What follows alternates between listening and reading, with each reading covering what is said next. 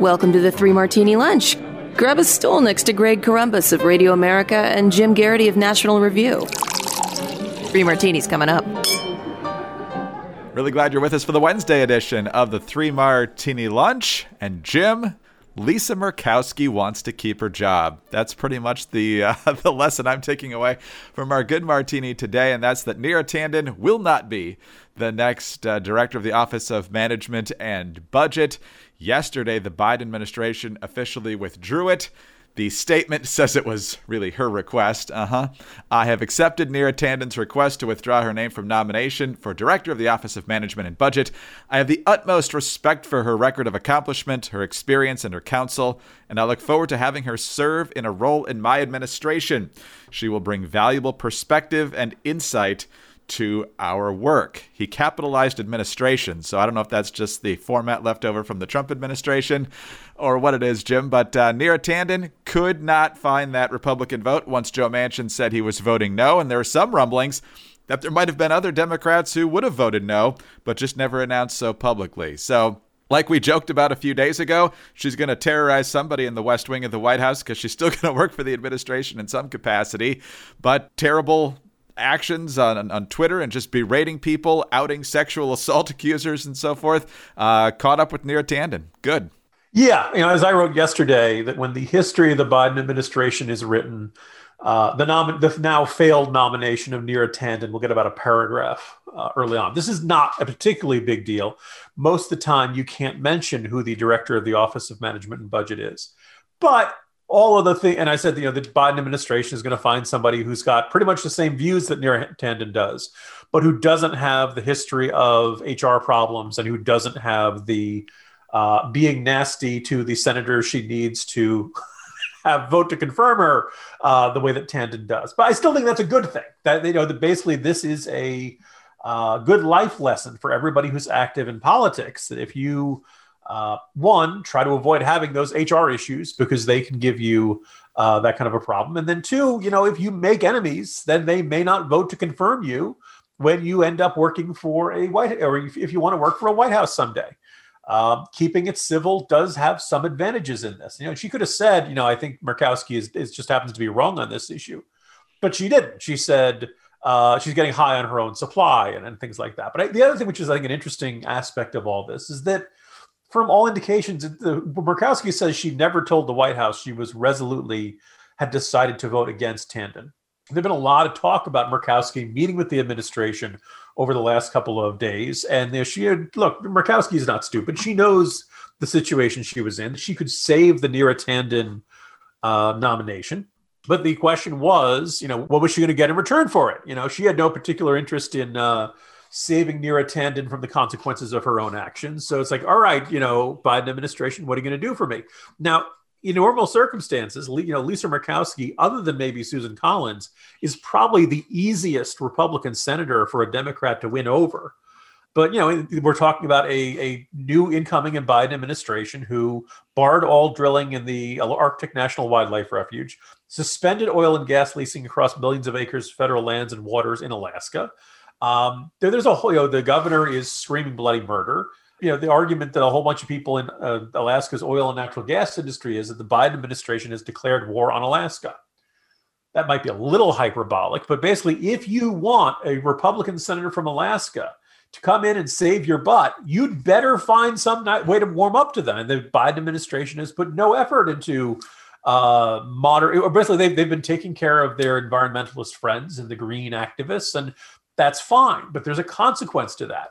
And so, given a choice between pleasing the environmentalists or getting support from Murkowski when the administration really needed it, Biden chose the Greens and the environmentalists. That's fine, but just recognize that's the consequence and that Murkowski's not going to be there to save you on issues like Tanden or any other nomination fights or probably on the COVID relief bill and a whole bunch of other stuff. Oh, by the way, you know, Murkowski was one of those 10 Republican senators who went to the White House and said, Hey, we've got a smaller, more targeted COVID relief bill that we think could pass with more than 60 votes.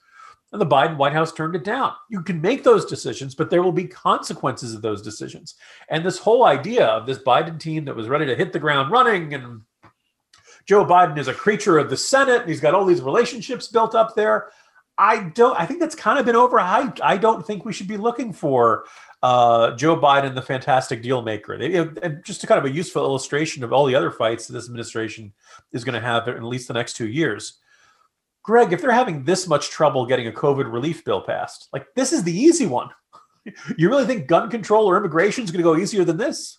Well, that's why they're already talking about filibuster reform instead of elimination now, because they they have to have their minimum wage increase. They have to have their election reform. We'll get into those issues as they uh, come more front and center in, in, the days and weeks to come. Uh, Jim, uh, I would say that uh, Biden has not only declared war on Alaska, at least policy wise, uh, he's declared war on our pocketbooks energy wise. If you've been to the gas pump lately, but let's talk about Lisa Murkowski. Uh, this uh, is going to be a feather in her cap as she tries to run for reelection, assuming she runs for reelection next year. But uh, she did vote to convict, which is probably not super popular with the base. She voted essentially against Kavanaugh. She eventually just didn't vote at all because she paired off with Steve Daines, who wasn't going to be there and supported Kavanaugh, but was at his daughter's wedding. And she voted against uh, repealing Obamacare. So, what's her future look like in a Republican primary, which is probably the hardest part of getting reelected in Alaska? Well, I mean, look, the fact that she has survived past challenges probably would give you a sense that, you know, I don't quite want to say she's bulletproof. Um, we've seen lawmaker, you know, Arlen Specter, you would have said was bulletproof in Pennsylvania for a long time. Narrowly won a primary against Pat Toomey. And by the next time it came around, it looked pretty clear Toomey was going to beat him in the uh, primary. The Republican Party of Pennsylvania had just either it had become more conservative or Arlen Specter had drifted too far to the left by the time that happened. So it's not like it never happens, but it pretty rarely happens. And on a bunch of these fights, particularly on the environmental stuff, Murkowski is very much setting herself up as the defender of Alaska, the defender of jobs in her state, and things like that. So I'm not expecting her to be a loser of a primary in this upcoming cycle, but stranger things have happened. True including Lisa Murkowski losing her primary in 2010 and winning re-election as a write-in. So just I mean, spelling Murkowski's hard, Greg. it is. It is. So, uh, but anything can happen. So we'll be keeping an eye on that. Uh, let's talk about one of our great sponsors today. If you need to see clearly in how you vote in Alaska or elsewhere, uh, maybe Coastal is the way to go. And you don't even have to go to the optometrist anymore in, in order to pick out your glasses. Coastal makes it really easy. You can browse and try on hundreds of frames virtually without even having to leave your couch. At coastal.com, you can get prescription glasses starting at $9 with free shipping and 60 day risk free returns. Plus, they have the most advanced virtual try on technology that you'll find anywhere. You can turn your frames into sunglasses by testing out colored lens tints or finally see what a cat eye or aviator would really look like on your face right on your own phone. With Coastal, you don't have to spend hours at the store or hundreds of dollars to get a new style. You just go to coastal.com, pick the frames you want, enter your prescription details, and your glasses will arrive in just a few days. I've gotten glasses on Coastal. It's amazing because I got glasses through the regular eye doctor, and whatever was going on with the angle of the lens or whatever, it was uh, the glasses weren't doing it for me. So uh, we got this opportunity to get glasses through Coastal. I did it, and bam, first try, the uh, the glasses work fantastic. Coastal has over 2,000 frames to choose from, 24-hour customer support, and Newsweek called it America's best customer service. And when you buy a pair of glasses from Coastal, you can donate a pair to someone in need, just one click, no extra cost. To date, Coastal has given more than 470,000 pairs of glasses to people in need. Starts at $9, don't have to leave the couch. This is the way to shop for glasses. And now, for a limited time, Coastal is offering Three Martini Lunch listeners the best deal they have going anywhere 30% off your first pair of glasses at coastal.com slash martini. Get free shipping, 60 day risk free returns, and 30% off at coastal.com slash martini. The discount will be applied at checkout. It's only for a limited time, though. C O A S T A L dot com slash martini. Some restrictions do apply. Coastal.com slash martini. All right, Jim, let's talk about Texas. Texas was in the news yesterday. Greg Abbott on Twitter getting everybody ready, saying, big announcement, 15 minutes. And uh, turns out he's opening everything up. Uh, no mask mandate. Uh, businesses can open up as much as they want. Uh, and Jim, you see this as kind of a, a good news be careful situation. Uh, first of all, you point out in the Morning Jolt today that uh, Texas has done a pretty good job, better than a lot of states, in getting folks vaccinated. Uh, between the, the work that CVS and Walgreens is doing in the nursing homes and uh, assisted living facilities, uh, Texas has also done a pretty good job of managing the vaccine distribution. So they're kind of ahead of the game. Uh, Abbott is, of course, not telling you you can't wear a mask or you can't keep restrictions on your business. and so a lot of folks, certainly on the, the libertarian side, are saying, well, yeah, leave that up to individuals, leave that up to the legislature if they want to go there. Enough of the executive edict. So, uh, Jim, what do you make of the vaccination rate in Texas, and what do you make of opening back up as much as folks want to? Yeah, shortly after Abbott announced this, I heard from a couple of folks who I talked to about uh, COVID and pandemic related issues pretty regularly. And a couple of them were very concerned about this. Like, what is he doing? So I went back and I looked at the numbers and they were updated. And, you know, here's the thing if you go ahead, if you are in Texas and you're not vaccinated at all yet, I tell you to still be careful. Uh, you know, you can still get it. Uh, odds are, if you're not vaccinated at all, you're probably not in one of those high risk categories. You're probably not elderly. You're probably not immunocompromised. And if you are in one of those groups and you haven't been vaccinated yet, you should, you know, see what you can do to get that vaccination, and you should probably continue taking precautions. If you are younger and healthier, I still might take some precautions, you know, wear the masks and all that kind of stuff, just because you don't want to get it because the chances of you having a severe reaction are small, but you can't guarantee that you're not going to be one of those person who's going to have diminished lung capacity or a lingering cough or or issues. Again, it's rare. The odds are nine, high 90 some, you're going to recover and you're going to be fine. But you know, you'd rather not take that risk. Maybe the risk is small enough, and, and you know, uh, Texans are not exactly known for being shy and risk averse, and, and all that stuff. Um, now, if you're vaccinated, after one shot, you've got something in the neighborhood of uh, more than half. Some people, I think it was the Pfizer one. Some studies said up to 85% protection. Doesn't mean you shouldn't get that second one. It just means you know that first shot could or should already start doing some good for you two weeks in. So you look at the numbers, and you, you alluded to, the, to this, Greg. You know, by and large, they've done the the nursing homes almost entirely. Everybody's got at least one. Almost everybody's got one shot, and something around the lanes of you know 76 from the ones served by C 76% for the facilities served by CVS. 89% of the ones uh, served by Walgreens have gotten that second dose by now. So we really shouldn't be seeing any big outbreaks in the nursing homes and long-term care facilities in Texas. And for obvious reasons, that's where we were most concerned. Now, are there are there senior citizens in Texas who live outside of these kinds of facilities? Yeah, yeah. There's you know there's there's still things we need to worry about. But by and large, if you ask me what's going to happen if Texas uh, repealed it and everybody goes back to living normally, well, I, I wouldn't be surprised if you saw cases go up. Uh, the virus is still out there. We're worried about these more uh, contagious variants. You know, we're, we're not out of the woods yet. But the good news is we should be seeing fewer hospitalizations and we should be seeing significantly fewer deaths because we protected the people who are at highest risk of this. So I, I don't think this is disastrous. I feel like the denunciations of Texas, including, you know, California Governor Gavin Newsom tweeted out that it was madness or something like that, Greg. I didn't see whether he tweeted it from a restaurant that had been closed, um, that he had managed to open just for himself and his friends and lobbyists or something. But uh, so, again, a lot of overreaction by this. But that having been said, Texas, you're not quite out of the woods yet. I'd encourage you to still be a little more careful, at least until you've got at least one vaccination in you. Ideally, two. Johnson and Johnson's coming out this week, and you should be able to get that one dose bang, bing, bang, boom, you're, you're done, you're set. Um, and your full protection doesn't really kick in until two weeks after that second one. Again, we're all impatient. We all want to get back to you know normal life. We're coming up on that one year anniversary of when it felt like everything changed. I sympathize with the impatience, um, but I also feel like this is not madness. This is not insanity that some people are said. And you know, Greg, I'm just thinking back. Like it'd be a lot easier to have these conversations if when a state made a decision that a liberal magazine writer didn't like, it didn't get greeted with headlines like Georgia's experiment in human sacrifice. You know, the fact. Oh, by the way, there are still people living in Georgia. You may have noticed that in the last year that they did not suddenly die off, and it did not look like you know uh, people getting dipped into lava in Temple of Doom or something like that. So. Um, it'd be nice if we could have a, a grown-up discussion about this, about risks and ba- risks and benefits, and costs and benefits and things like that. But we can't do that, Greg. Apparently, we have to believe that every Republican governor is secretly, you know, sacrificing people to Baal or something.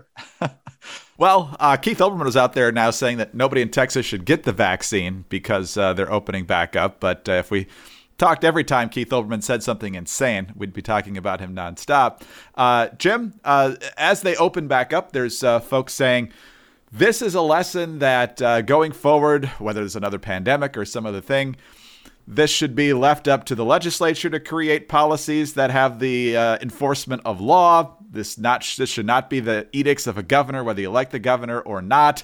Uh, and it should be left up to either the legislature or the business owners or the individuals. Go ahead and give them recommendations and so forth. But ultimately, it's not for one elected leader to decide what everybody has to do. How do you react to that? Yeah, I already saw the Alamo Drafthouse said that as far as we're concerned, everybody's still got to wear masks. We're not changing any of our policies. Uh, we're still going by CDC guidance, and that's fine. And you know, if you if you feel like some sort of establishment is not, uh, you don't feel safe in it, then then go to another establishment. I, I think that's probably the best choice for everyone. Uh, let customers decide. There are some people, but again, there are some people who are now well past two weeks of their second dose. So there are some people who are effectively immune to the virus right now.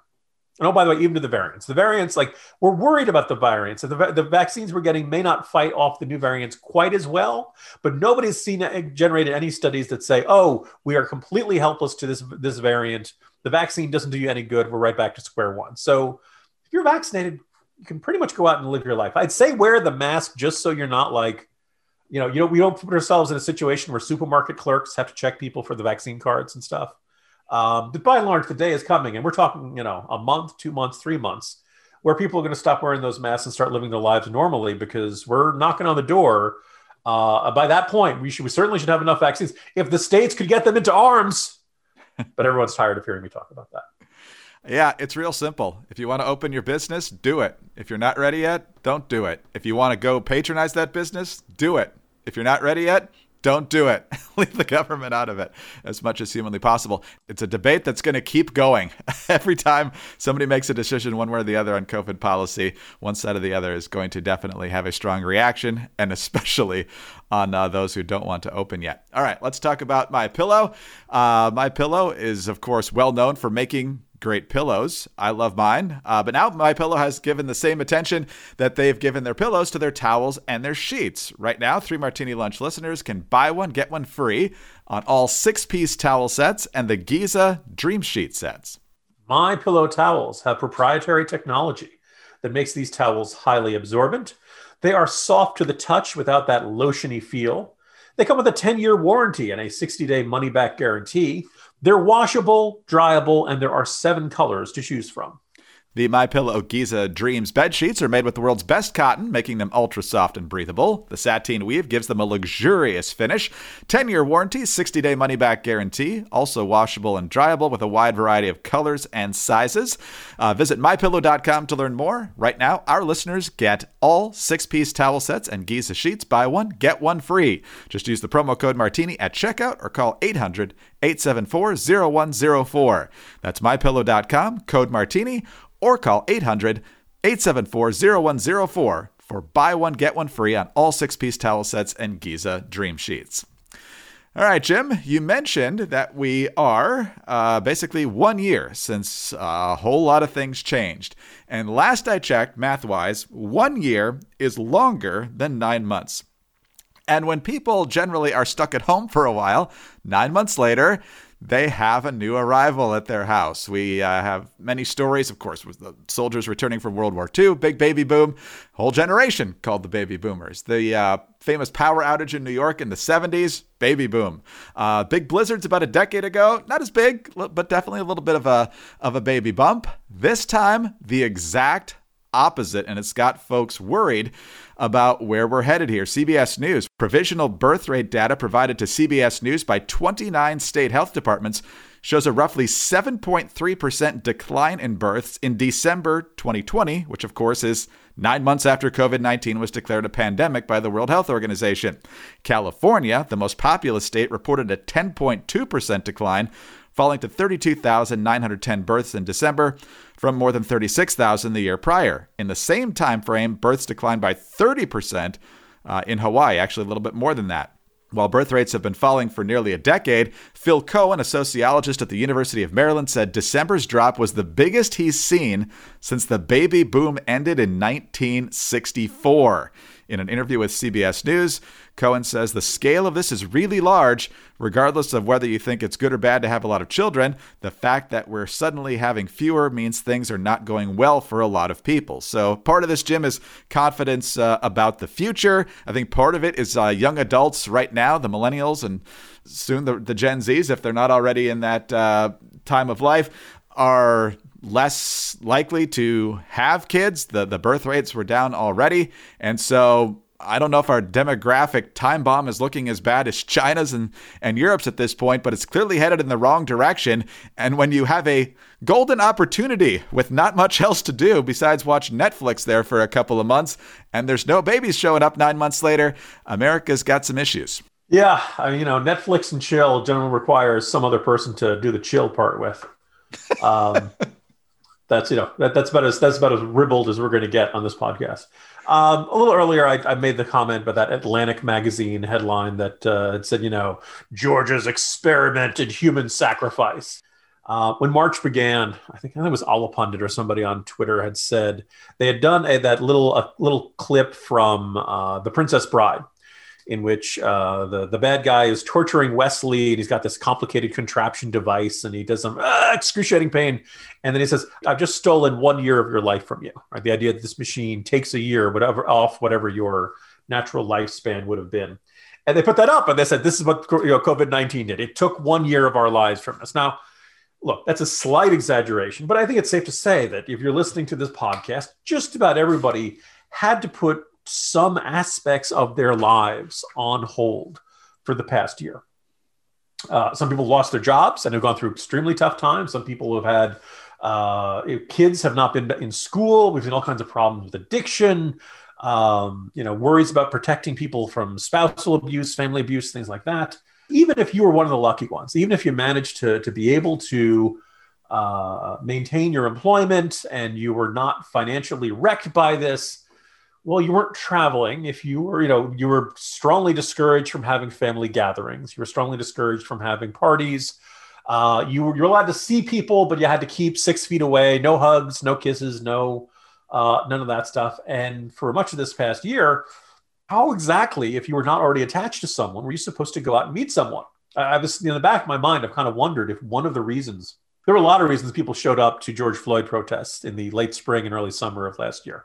But I also point out it was the first time you were allowed to go out and interact with people in a way that would not get the scolds wagging their fingers at you. And we can argue about whether that's hypocrisy. And I, a spoiler alert, yes, it was hypocrisy. But you couldn't begrudge someone for wanting to participate because we've been the, the health experts of this world for admittedly a very good reason at the beginning of this pandemic, and then one that became tougher and tougher to justify as the year stretched on, asked us to do something very, very difficult, right? They asked us to not see people. A human connection is what keeps us going. It's not Netflix that keeps us going. It's not uh, the ability to order takeout that keeps us going. We we are in in this world and on this earth to connect with people. And one of those ways is through love. And if you were happy enough to ha- lucky enough to have somebody who to love before all this began, okay, it's great. Although honestly, I think there's probably very few couples on this earth who would not say that the uh, coronavirus pandemic did not challenge their relationship in any way, shape, or form. You don't have to have kids at home to have had that kind of experience. And there has there was a bit of a burst of uh, uh, divorces. So I don't, you know, people have said it wasn't quite as big as some people were were speculating at the time it's not surprising the birth rate would drop dramatically in the past year. People, uh, as you said, the anxiety about the future. Um, like if, if, you ever find yourself and think, oh, look, yeah, look how, look how screwed up the world is. Who would ever want to bring a kid into, into this world? Well, the world has always been screwed up, and we've always had babies. so there is no perfect time where the world is going to feel like it's at peace and prosperity, and there are no problems on the horizon. There have always been problems on the horizon there are always going to be problems on the horizon. That's not a reason to not have a child. If you and your partner feel like you're ready for it, I'll just tell you, go for it. Nobody ever tells you how great it is. Yeah, it's hard. Yeah, it's going to throw all kinds of challenges into your life. Somebody once accurately described it, and Greg, you, I'll let you decide whether you want to agree with this. Children are this amazing gift in life that do not allow you to enjoy many other gifts in life. Yes, at least in the early years. They they de- yeah they definitely uh, consume your focus, but it is so worth it.